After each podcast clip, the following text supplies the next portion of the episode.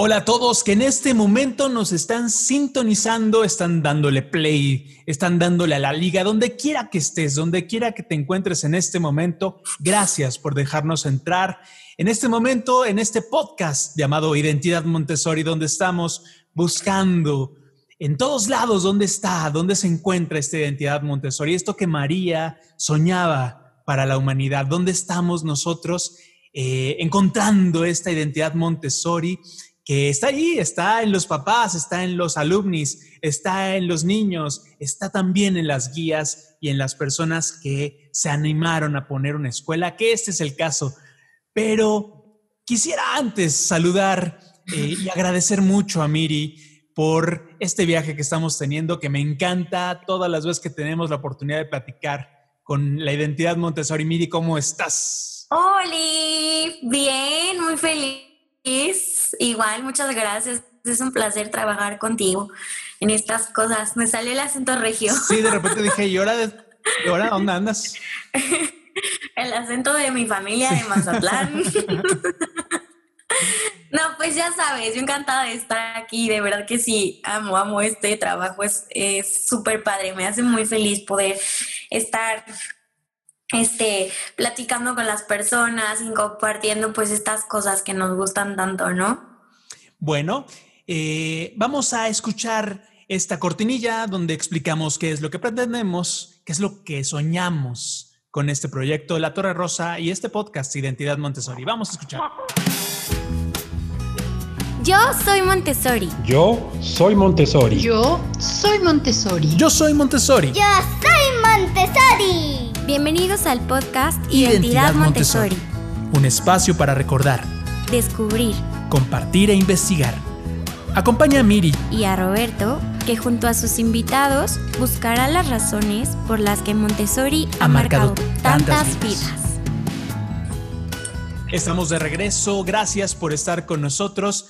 Miri, hoy tenemos un programa bien interesante. Siempre, siempre que tenemos la oportunidad de hablar con alguien que, sueña con Montessori, que además lo vuelve vida y lo vuelve proyecto y ya lleva mucho tiempo eh, haciendo Montessori con los niños, me emociona mucho porque es, es tocar la filosofía y ese es el tema del día de hoy. Pero por favor, preséntanos quién nos acompaña el día de hoy. Claro que sí. El día de hoy tenemos a nuestra querida Sharon Sacal. Aparte de todo, es nuestra fiel seguidora porque así compra nuestras playeras, nos escribe cuando hacemos nuestros en vivos, nos compra stickers. Nos sube el ánimo. La mejor del mundo. bienvenida, Sharon, ¿cómo estás? Hola, hola, muchas gracias. Sí, súper fiel seguidora. qué padre lo que hacen. La verdad es que también nos motiva a los que pues estamos en otro lado de Montessori. bueno, a mí me apasiona ver que haya este entusiasmo y que podamos tocarlo desde varios puntos, ¿no? Creo que hoy vamos a hablar un poquito de filosofía Montessori y eso es, es que abarca todos los ámbitos de la vida y, y creo que es lo que ustedes hacen y los felicito y muchas gracias por la invitación. No, muchas gracias a ti. muchas gracias a ti. Porque desde luego hay, muchas, hay muchos lados de donde poder eh, mirar esto que, que, hizo la doctora María Montessori y esto que sigue tan presente y creo que con una palabra especial en estos tiempos. Pero antes de meternos en lo que ya más nos apasiona, porque siempre me acelero, Miri, ¿qué sigue? Ah, sí. La pregunta oficial. Sharon, por favor, platícanos cuál es tu material favorito. Bueno, sin duda, este, el trinomio me fue de los materiales que hicieron clic y me, me llegaron profundo a entender por qué estaba acá. Entonces, bueno, creo que no lo puedo dejar a un eh, la escuela lleva ¿no? El logo inspirado también en este material y bueno, si ven, por eso también mi playera, cuando la vi me enamoré y, ¡La quiero! Y, no podía dejarla atrás. Claro. Oye, con este ya sería el cuarto voto que tenemos para el trinomio del cubo. De hecho, debe de ir en primer lugar, ¿no? Sí, va en primer lugar. Es, es mágico, creo que aparte resume mucho de, a partir de ahí podemos hablar, ¿no? Mucho de la filosofía Montessori, de ver las etapas de desarrollo, ¿no? Como un material que en casa de niños es un material sensorial, ¿no? Se vuelve un material de matemáticas, bueno, de álgebra en taller, ¿no? Y cómo vamos viendo las necesidades. Entonces, a mí me encanta siempre empezar como a desmenuzar por ahí la filosofía, creo que da lo concreto de, de qué es Montessori, ¿no? Porque es tan amplio que muchas veces pues nos perdemos en todo este en esta filosofía para explicarlo y creo que el trinomio nos ayuda a ir un poco más a lo concreto y poder pues explicarles a todos por qué es tan increíble esta filosofía. Sí, pues bueno, aquí también siempre es costumbre que les preguntamos, porque igual así se llama nuestro podcast, ¿de dónde viene tu identidad Montessori? Platícanos, por favor. Uy, uy, uy. es que, digo, voy a tratar de ser breve. Digo, hay varios como puntitos en mi vida, ¿no? En mi mamá creo que en un momento, o sea, cuando era pues más pequeñita, eh, entré a un Montessori que luego voy a tocar porque, bueno, mi guía fue Chacha, este, y, hace unos años me entrené con ella también, entonces fue mi guía de comunidad infantil y luego mi entrenadora para ser guía de comunidad nido. Ay, wow. sí, sí, es como de esas cosas que tenían que regresar estos ciclos. Claro, claro. Sí. Y luego, bueno, por cosas de la vida y como se van acomodando, ya yo entré a una escuela tradicional y pues seguí mi vida, ¿no? Siempre con un contacto muy fiel a, la educación, a los niños, a trabajar con toda esta parte, me encantaba, pero bueno, llegó también esta etapa de elegir carrera y pues un poco, si entendemos etapas de la vida, también rebeldía, ¿no? Mi mamá pues siempre había sido con esta parte de educación y pues yo ya había hecho, según yo, mucho en mi vida de, de educación, porque trabajé en muchos cursos de verano y bueno, eh, tenía un grupo de niñas los sábados de los scouts y, bueno, siempre estaba y yo ya, yo ya había hecho esa misión en mi vida. Ya cumplí, dice.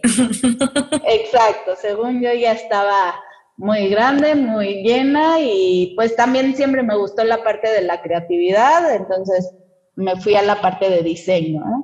Este y pues muy feliz, también fue algo que desarrollé que me gustó mucho en ese momento de mi vida, hice mi maestría fuera de México y pues regresando me invitan a dar clases en la universidad, en la NAWAC, empecé ahí, ya luego entré a otras universidades y pues retomé y toqué esto que pues me apasiona, ¿no? Que es el contacto, el poder enseñar, transmitir y pues dando clases con niños, adultos, este, en esta etapa tan interesante, pues me doy cuenta que tomar eso y también en la parte de creatividad, y se me dio la oportunidad. La verdad es que sabía que no quería estudiar pedagogía como tal, o sea, hacia algo tradicional, entonces pues me metí a investigar de muchas otras este, filosofías, ¿no? Como Reggio Emilia y todo esto. Y bueno, se me presenta que Montessori había un curso que se adaptaba y todo a mis necesidades y pues sabía que era algo diferente a lo tradicional. Pues me clavé en esta filosofía, yo iba más como para tener herramientas, pero me di cuenta que la doctora María Montessori había ido más a fondo, ¿no? Y había trascendido, había hecho lo que yo buscaba, me dio sentido y se volvió mi casa, mi vida, pues esto, filosofía Montessori, ir creciendo.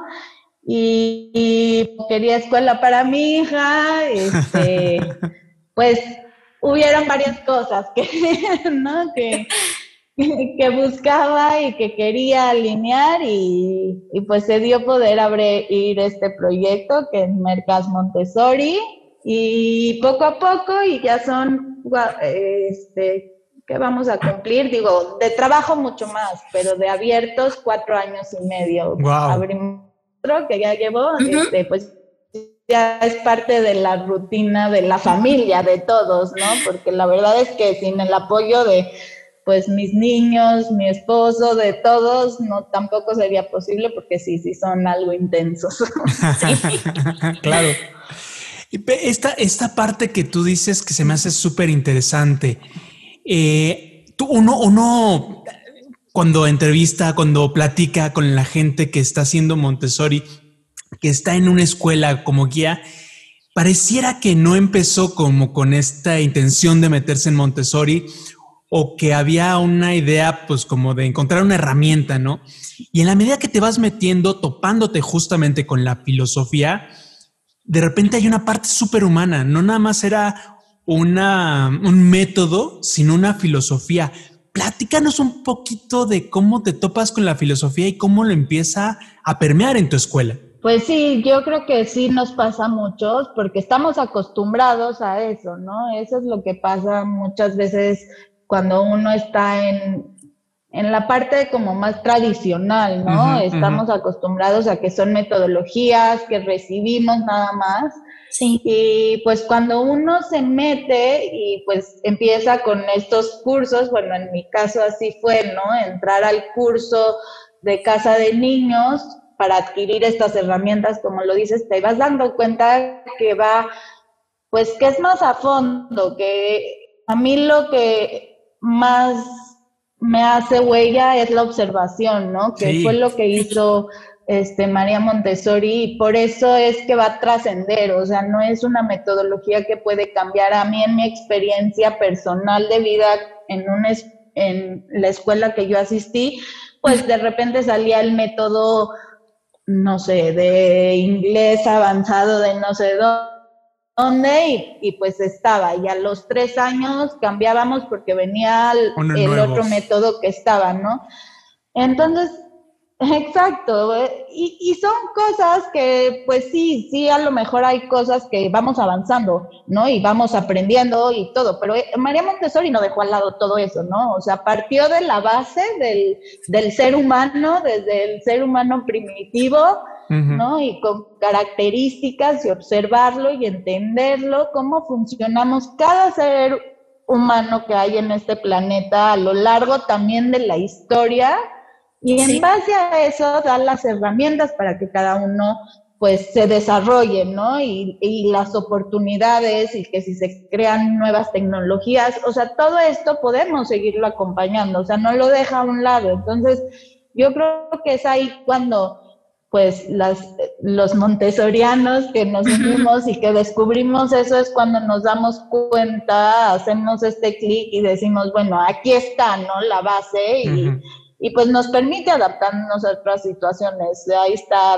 ¿no? Esta situación en la que estamos viviendo hoy que nadie creía, o sea, nadie se lo imaginaba, ¿no? Esta pandemia y lo que hemos tenido que hacer.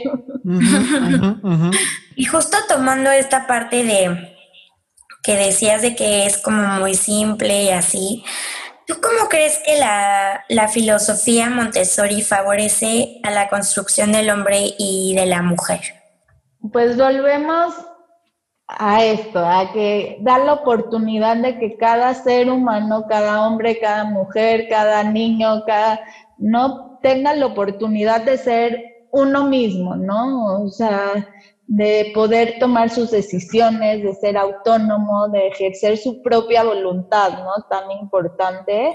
Entonces, eso, eso contribuye a que desde tan chiquitos, o sea, desde la concepción, el niño pueda este, ir tomando sus propias decisiones, ir construyendo, ir desarrollándose, ¿no? a su propio ritmo, con sus propios gustos, con sus propias características.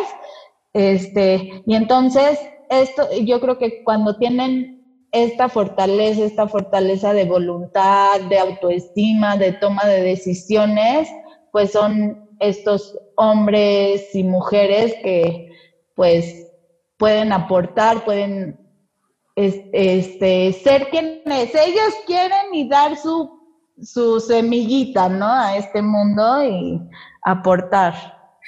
Claro, y justo esto es la parte padrísima de Montessori, que existe este punto de elección, ¿no? Justo como de que llegas al ambiente y te dicen, pues, ¿qué quieres trabajar hoy? ¿No? Y tú escoges, ¿no? Y dices, ay, qué padre, o sea, tienes la oportunidad de escoger qué quieres trabajar hoy. Y no va a ser como en la tradicional que dicen, no, pues hoy se fregan y todos vamos a ver, no sé, quebrados, ¿no? Y todos así como de, uy, a mí no me gustan los quebrados. Sentadito y de un horario a un horario. Es súper importante ese detalle, ¿no? O sea, el poder yo tomar mis decisiones. Yo hablo mucho con las mamás de, de esa parte, ¿no? O sea, damos opciones, ¿no? En el ambiente ahí están limitadas esas opciones, ¿no? De poder decidir si voy a trabajar con la torre rosa o con el trinomio, pero hubo toda una preparación para llegar. Los niños ya saben que pueden trabajar con el material que ya conocen, o sea, que ya se les presentó, ¿no? Entonces sí hay un límite, no es la libertad, porque entonces ahí sí hay un libertinaje, ¿no? Que es, es esa pequeña diferencia. Entonces, pero la importancia de poder con esos límites ir tomando decisiones va construyendo mi propia voluntad, mi propia autoestima, todas estas herramientas que son las más importantes, yo creo que si es como ir al gimnasio, yo les digo en las entrevistas cuando vienen los papás a la escuela, literal es como, son estos músculos que ya tenemos, ¿no? Y es como, pues sí, si yo me hago ejercicio, ahí estarán mis músculos, ¿no? Todos los seres del mundo podemos fortalecer nuestra voluntad, podemos saber tomar decisiones, todo, pero si no las practicamos, pues vas a ser muy débil, ¿no? Si yo voy y desde el día uno este, yo tomo la decisión de mi material, ¿no? Y con mis gustos, mis decisiones, este, es diferente. Y les digo, pongan, ¿no? Desde vestirse, no vamos a escoger un guardarropas enorme con diferentes colores, este, la manga, manga corta, este, manga larga, traje de baño, no, bueno, se ponen, ¿no? De estas dos playeras que para este día que funciona sin que te vayan a enojar a ti como mamá, ¿no? Porque claro. Dos veces, o sea, las que tú estés dispuesta a darle así, pero que escojan, que día a día tomen decisiones. Cada vez su abanico va a ir ampliándose, al igual que un desayuno o la cena, ¿no? Que puedan, ¿no? ¿Quieres la quesadilla o el huevo? No, dos opciones que tú te sientas cómodo como, como adulto que estás guiando al, al, niño o niña que tienes enfrente, ¿no? Dos opciones, tú te sientas que va a cumplir la parte de nutrición, ¿no? Porque no le vas a poner, este, escoge de todo el lugar y pues sí, ¿no? Va a escoger, este, el pan con Nutella, con chochitos, con, ¿no? Y bueno, y ahí es cuando uno empieza en debate y entre el, berrinche y entran todas esas cosas que pues, pues a los adultos nos sacan, ¿no? Nos sacan de control y entramos en una dinámica que no queremos. Sí. Pero esas decisiones implican hasta la toma, ¿no? Lo que yo les decía de mi experiencia, de ¿Qué universidad? Si toda la vida me dijeron, este, pues tienes esta materia, esta hora, este, usas esta ropa, eh, todo, todo igual, ¿no? O sea, cuando llegas y te dicen, ahora escoge café carrera. Sí, claro. ¿qué carrera? ¿Qué, voy a escoger? ¿Qué me gusta? claro. sí, y uno le explota la cabeza. Y que llegan a esa etapa y realmente no saben, ¿no? Es así como, pues no, no sé qué es lo que me gusta realmente. Claro, y el músculo de la decisión está pues poco ejercitado. Sharon, tenemos que hacer una pequeña pausa para este descansar tanto, pero yo tengo que regresar y preguntarte esto porque me dejaste con una duda y una curiosidad muy montessoriana, que es cómo llegar a la filosofía a través del trinomio. Entonces, ahorita, que regresemos, ahorita que regresemos nos platicas eso. Vamos a hacer una pequeña pausa y regresamos. Este programa es parte del proyecto La Torre Rosa con el que buscamos traerles las voces que dan vida a la identidad Montessori. Somos alumnos, papás y guías, compartiendo temas que construyen este universo Montessori. Visita nuestra página y tienda online www.latorrerosa.com.mx. ¿Está cansado de usar la misma playera aburrida de siempre? ¡Oh! ¡Sí! ¿Cómo lo supo? ¿Está cansado de que por ser niño Montessori creían que usted era incontrolable? No se aflija más. Hemos abierto la tienda La Torre Rosa en línea, donde usted podrá comprar mi playera de las letras de hija. Yo quiero las del binomio. Las cadenas. Los mapas, los mapas. No espere más. Visite www.latorrerosa.com.mx y compre la suya. Muchas gracias. Ya estamos de vuelta en este su podcast Identidad Montessori. Les recordamos que pueden visitar nuestra página www.latorrerosa.com.mx o seguirnos en nuestras redes sociales que nos encuentran como La Torre Rosa y yo en Facebook, Instagram, YouTube y las que se sumen. Vamos a hacer esta pregunta que la verdad es que se me hace súper interesante. ¿Cómo, cómo llegar a la filosofía Montessori a través del trinomio? Porque además es de estos que van evolucionando junto con el niño y se me hace maravilloso. Sí, pues justo eso, ¿no? Empezando por este, ver cómo evoluciona con el niño, ¿no? Cómo ver cómo cumple con las necesidades y las características del niño en cada una de estas etapas de desarrollo, ¿no? Ahí empezamos a hablar de una de las partes de la filosofía que por, por medio de la observación María Montessori, la doctora, pudo pues descubrir y hacernos a nosotros parte de, que es que el ser humano pasa por diferentes etapas, ¿no? De desarrollo. Habla de los cuatro planos de desarrollo. Y ahí podemos ver que en cada uno de estos planos tenemos diferentes necesidades, diferentes características, incluso pues necesitamos este ambiente preparado que tenga, que sea bastante diferente en cada una de estas para poder llegar, ¿no? A, este, según lo que se requiere. Entonces, pues empezando por eso, lo vemos en este material en un comienzo en casa de niños. Es un material que corresponde al área sensorial, ¿no? Hablamos que el niño en esta etapa, pues conoce su mundo a través de los sentidos, ¿no? Necesita tocar, explorar, ver, clasificar, ¿no? Que es una parte muy importante de este material. Y pues alrededor, digo, en Montessori seguimos al niño, no tenemos como edades, pero sí podemos decir que de los cuatro años por ahí están tomando este material estos niños, ¿no? y, lo trabajan para los que no están tan familiarizados, yo lo pongo como si un niño estuviera trabajando con un rompecabezas, o sea, y digo, como todo en Montessori, cada vez que uno conoce, todo tiene mucho orden y mucha estructura, ¿no? La presentación, cómo se va introduciendo, pero bueno, es este propósito, de entender que estos prismas tienen un orden, una estructura, un tamaño, ¿no? Como el color nos vaya también es una guía muy importante. Entonces, estamos hablando que está involucrando todos los sentidos. Inclusive en muchos de los ambientes Montessori podemos ver que ya cuando están por irse a taller, o sea, alrededor de los seis años, muchos de ellos llegan a armar el trinomio con antifaz, ¿no? O sea, ya lo pasaron por todos los sentidos, ¿no?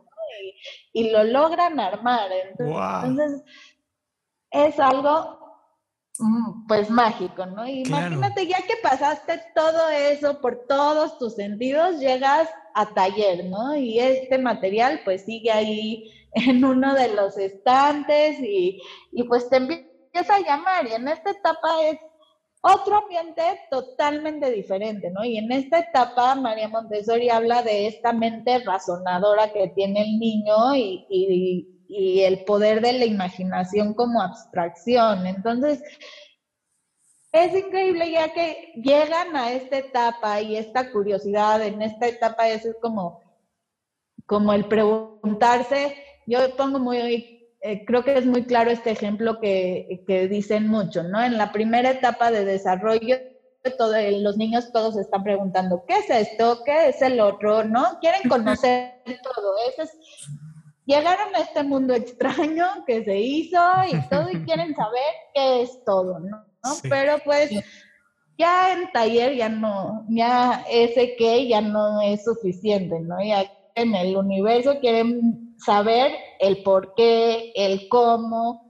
Entonces, este material, el trinomio, que ya lo vieron, ya tienen el qué, ya lo hicieron suyo, ya pasaron por sus por todos sus sentidos, llega un día que, se, que lo presenta la guía de otra manera, ¿no? O sea, y simplemente es poniéndole letras y viendo que cada, pues, medida que tiene cada uno de los prismas corresponde a una letra y va saliendo de una manera tan natural, o sea, ¿no? Porque pues, ya lo saben, ya lo han tocado, ya lo han explorado y entonces el niño solo poniéndole ya con la guía estos nombres a cada uno de estos prismas que forman el trinomio, construye, lo construyen y pueden desarrollar la fórmula y ellos llegan solitos. Claro. Entonces, qué magia, ¿no? O sea, tú ya tienes toda esta fórmula que yo digo, yo me la tuve que memorizar, ni me acuerdo cómo para un examen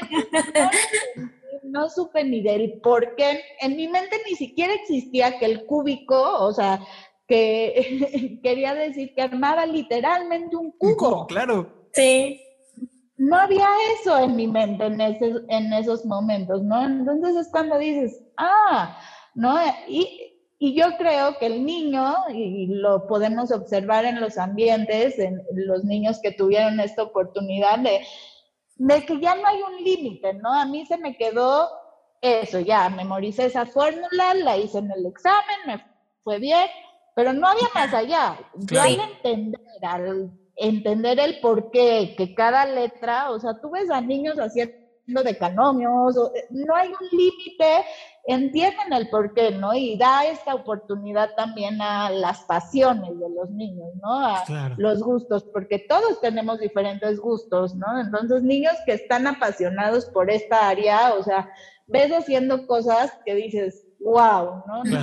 No, puedo creer que un niño de esta edad pueda lograr, eh, o sea, esto. Yo lo vi eso en prepa, ¿no? Entonces es es entender esto. Entonces, por eso es la filosofía está ahí adentro, ¿no? Está adentro desde entender qué es lo que necesita cada niño. Otra de las cosas que creo que te llevan a entender desde un trinomio es entender que tenemos un solo material, un ejemplar de cada uno de estos materiales. Y entonces, ¿qué me da todo lo que hablábamos anteriormente, ¿no? La toma de decisiones, ¿no? Este, la autoestima, la tolerancia la frustración, que hoy en día creo que es algo de lo que tenemos que manejar. Importantísimo. sí. Si sí. Miri está usando el trinomio, o sea, pues aunque yo quiero usarlo, ¿no? Este, pues, ¿qué voy a hacer? ¿Qué decisión voy a tomar, no? ¿Voy a tomar otro material? ¿Voy a esperar?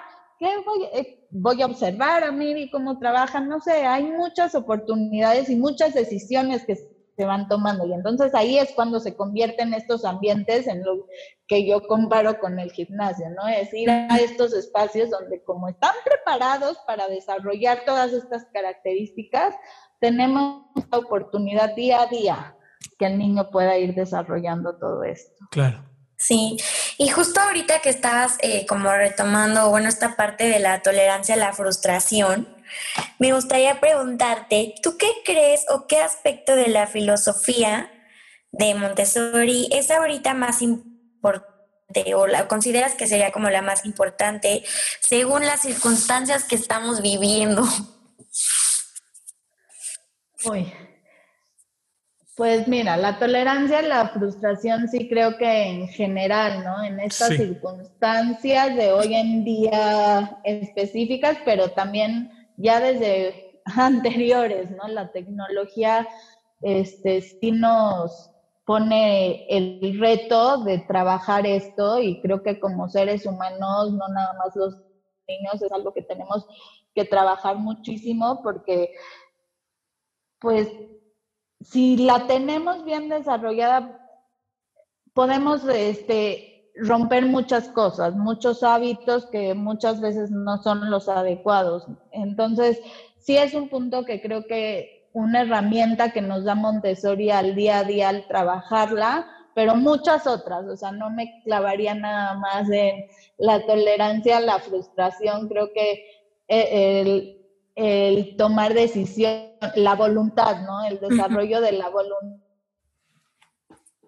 Importantísimo, ¿no? Este, que ahí va ligado todo esto, o sea, creo que ahí se une mucho, porque habla del movimiento que muchas veces es, no nada más es un movimiento físico, sino un movimiento mental de tomar estas decisiones, de movernos hacia otro lugar, de ser flexibles, ¿no? De adaptarnos. La adaptación hoy en día, eh, esa creo que ahí está, yo creo que la que podríamos sobre todo en este momento que nos tocó vivir, la adaptación, y es algo que Montessori, eh, María Montessori habla de, de siempre, ¿no? El poder ser seres que nos adaptemos a las diferentes circunstancias, a los diferentes momentos, y bueno. Bueno, pues a mí, justo retomando esta parte también de, de los papás que, que tú entrevistas y todo, ¿Cómo les compartes a ellos sobre la filosofía Montessori? ¿Cómo les compartes que no es nada más una filosofía, sino un estilo de vida? ¿Cómo se los compartes? Mira, empezamos eh, justo mi primer ejercicio cuando llegan antes de todo, pues es ponerlos a tocar material, a tocar el trinomio. ¡Qué padre!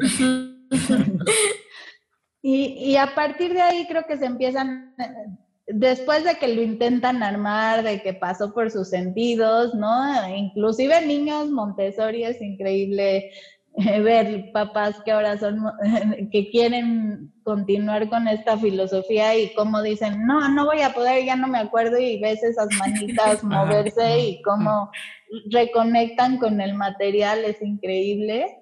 Y a partir de ahí luego bueno, doy la presentación del trinomio pues ya de taller, ¿no? En esta otra etapa y es así como, oh, ¿no? Wow. sí, platicamos de todas estas cosas, ¿no? Platicamos de esto de las etapas de desarrollo que ya mencionamos, de cómo hay un solo material, ¿no? O sea, estos puntos que son tan importantes, las tres edades, ¿no? Que ya hablamos ahorita. Otra de las cosas o sea, la tolerancia a la frustración. Todos estos puntos, es este, el control de error, que es otra cosa, ¿no? De la filosofía muy importante que está dando en un ambiente y que lo da un material, bueno, cada uno de los materiales, ¿no? La mayoría de los materiales Montessori tienen este control de error y que es muy notorio cuando ellos están experimentando con este trinomio en la entrevista y empiezan a mover caja, ¿no? Como ya no cierra. Se van dando cuenta de esas cosas. Entonces les digo, ah, ¿se acuerdan cuando no le cerró? Pues estas son guías, no necesitamos un adulto ahí que esté diciendo, no, estás mal, este, tienes cinco. O también al lado positivo, ¿eh? O sea, el 10, ¿no? ¿Qué hace el 10? El buscar la aprobación externa, no viene de mi, eh, mío propio, esta que venga de dentro esta satisfacción, ¿no? O sea, al contrario, cuando les digo, ya que hicimos la de taller y, les digo, nada más ponemos los nombres y entonces ellos ya pueden terminar de armar este, el trinomio solos después de que les había costado mucho trabajo. Bueno, hay casos. Claro. Pero que ponen el último, el cubo amarillo al final, les digo, ¿de dónde vino? Porque de verdad, de hecho, ya bastantes entrevistas, o sea, ya no tengo la cuenta de cuántos papás han tocado eh, eh, esta experiencia, pero indudablemente cuando ponen el cubo amarillo hay una sonrisa. Claro. Un logro, así, ah, lo logré. hay algo. Y les digo, ¿de dónde vino eso? O sea, yo no les dije ni muy bien, ni nada. O sea, yo me quedo callada viendo, ¿no? O sea, me encantaría poner ahí una cámara escondida y tomarles fotos a esas caras o esas reacciones, ¿no? ¿De dónde vino? Y viene propia, viene de dentro. Entonces, esos son los logros y cómo vamos construyendo todas estas cosas que son las que queremos que estos niños en, ¿no? Cuando sean adultos las tengan fuertes para pues enfrentarse a ese mundo que les vaya a tocar, porque pues no sabemos qué mundo va a ser ese. Sí.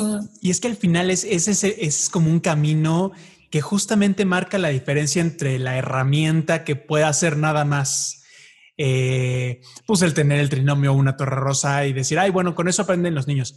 A la parte de la filosofía, en la filosofía hay un camino justamente para llegar a eso.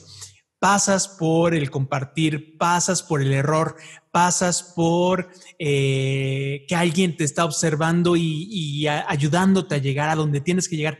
Y ese momento, eh, además lo hemos platicado con todos, cuando los ojitos de los niños se iluminan porque descubrieron que con la serpiente positiva pueden hacer una suma enorme, cuando encajan las piezas del rompecabezas en el mapa mundi, cuando eh, ven que pudieron armar derechita la Torre Rosa, es eso que se ilumina.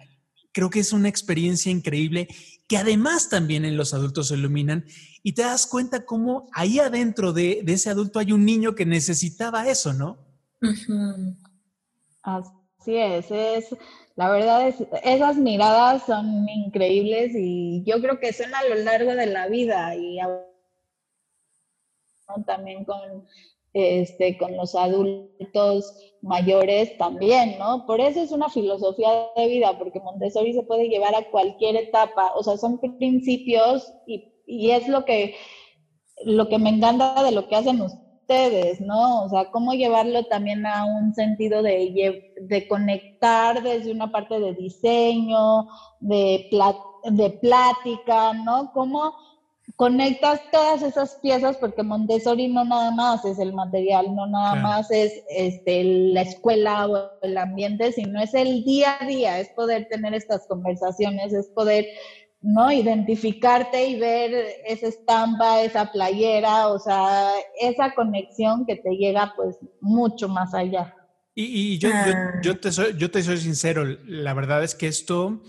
Eh, ha ido creciendo justamente como con esa curiosidad Montessori, irlo, irlo descubriendo y reconectando como, como, como alumni, como exalumno, y, pensando que allá fuera alguien que vea la playera, alguien que vea las estampas, alguien que oiga el podcast, alguien que, que vuelva a escuchar hablar de lo que fuera Montessori y reconecte. Yo sé que muchos de los alumnos ahorita que nos están escuchando, eh, tienen eso, igual y necesitamos que salga un poquito más para que los papás que tienen dudas digan, ay, está alzando la mano él que es actuario y que la ha hecho en la vida, ella que es este, diseñadora y que la ha hecho en la vida y que tiene una esencia Montessori. Y un poquito para eso, como para cerrar este tema, quisiéramos preguntarte algo que le preguntamos todos y que nos encanta, una experiencia concreta algo que te venga a la memoria de lo que has vivido en tu escuela eh, y que quisieras compartirnos. Un momento en el que has visto que la filosofía eh, se vuelve vida. Lo que quería decir es esto, ¿no? Que día a día podemos verlo no nada más en los niños, sino en cualquier momento de vida cuando uno reconecta y hace estos eh, estas conexiones, ¿no? Que dices, ah, ya descubrí, ¿no? Que a mí me pasa pues en estas entrevistas que les cuento cuando ponen este, el cubo al final o cuando hacemos que les contaba de vida práctica al cortar un plátano, ¿no? Que dicen, ah, eh, entienden otras cosas, piensan que cortar el plátano simplemente, ¿no? El día a día y, y cuando ven lo que van a lograr sus hijos y entonces hacen todas estas conexiones y ven la importancia de cada una de las cosas, o sea, ver sus caritas, esas, esas caras de cuando pueden leer la primera vez, que se dan cuenta que ¡ay! No, más rápido, más rápido, ¡ay! O sea, es como un descubrimiento increíble y tener Claro. esa oportunidad de vivirlo en diferentes este, momentos al día y, y son cosas tan sencillas. O no sé si pudieran escuchar la parte de cuando un cuando los niños ¿no? están controlando esfínteres y, y se dan cuenta por primera vez que algo se mojaron, ¿no? que salió de su cuerpo, porque pues son tres etapas, antes se han mojado, pero pues no se entiende tan claro, pero el, en el momento que descubren que está saliendo de su cuerpo, o sea, un líquido, es, esa cara es increíble, esa conexión que dicen, wow, es, es precioso. Creo que es increíble ver todas esas caritas en los diferentes momentos, ¿no? Y, y en cosas tan sencillas de la vida diaria. Claro. Sí. Padrísimo, en verdad es eh, esta parte de la filosofía, desde luego la pasamos por arribita, necesitamos como ir profundizando muchísimo. Muchas gracias Sharon por darnos este, este panorama, sobre todo pues en la realidad de una escuela y en la realidad de, de tu trabajo. Miri, eh, ya sabes, un- una, Pues una sí. última idea con la que te quedes. Híjole, yo de verdad que estoy sorprendida todo lo que, lo que Sharon nos platicaba con lo del trinomio, ¿no? Qué impresión que con una sola cosa puedas explicar la filosofía de cómo va evolucionando. Me encantó, me quedo con eso. Muchas gracias, Sharon. No, bueno, gracias a ustedes por invitarme y sí, creo que es una parte y yo creo que esto de la filosofía uno profundiza y profundiza, o sea, leer a la doctora cada vez que se lee, yo creo que se encuentra algo, llegas a otras cosas, ¿no? Entonces, no sé si hay un fin, yo no he llegado a ese fin en este camino, entonces, pero bueno, me gusta aprovechar el trinomio para dar estos primeros contactos. Creo que ayuda un poco a resumir, a poner más claro ciertas ideas de la filosofía. Claro. Sí, Y, y yo creo que en la medida que uno se meta al salón, experimente, desde luego el papá igual y no va a poder tener la experiencia completa de, de nosotros que fuimos alumnos y estuvimos ahí adentro, pero irse metiendo a esa mística del, de- del ambiente eh, ayuda un poquito para quitarnos todas estas nubes que, que hay alrededor de la filosofía, estas dudas o estas eh, malas informaciones que tenemos acerca de lo que es el método y sobre todo de la filosofía. Muchas gracias a ti que nos estás escuchando. Eh, te recordamos que nos visites en la página. Miri, ¿cuál es la página? La página es www.latorrerosa.com.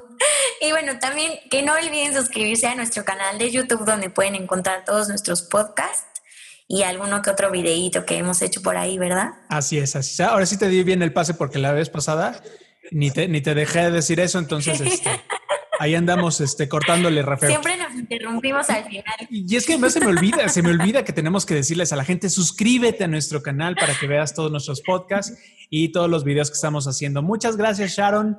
Sí, Sharon, muchas gracias.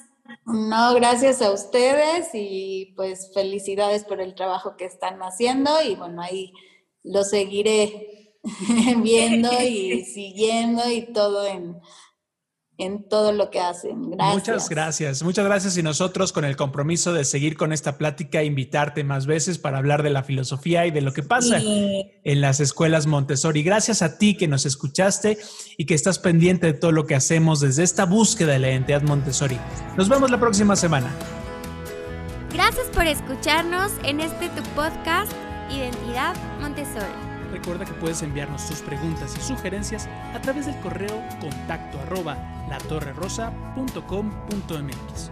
O también en nuestras redes sociales de Facebook e Instagram con arroba la torre rosa y yo. Nos escuchamos en la próxima.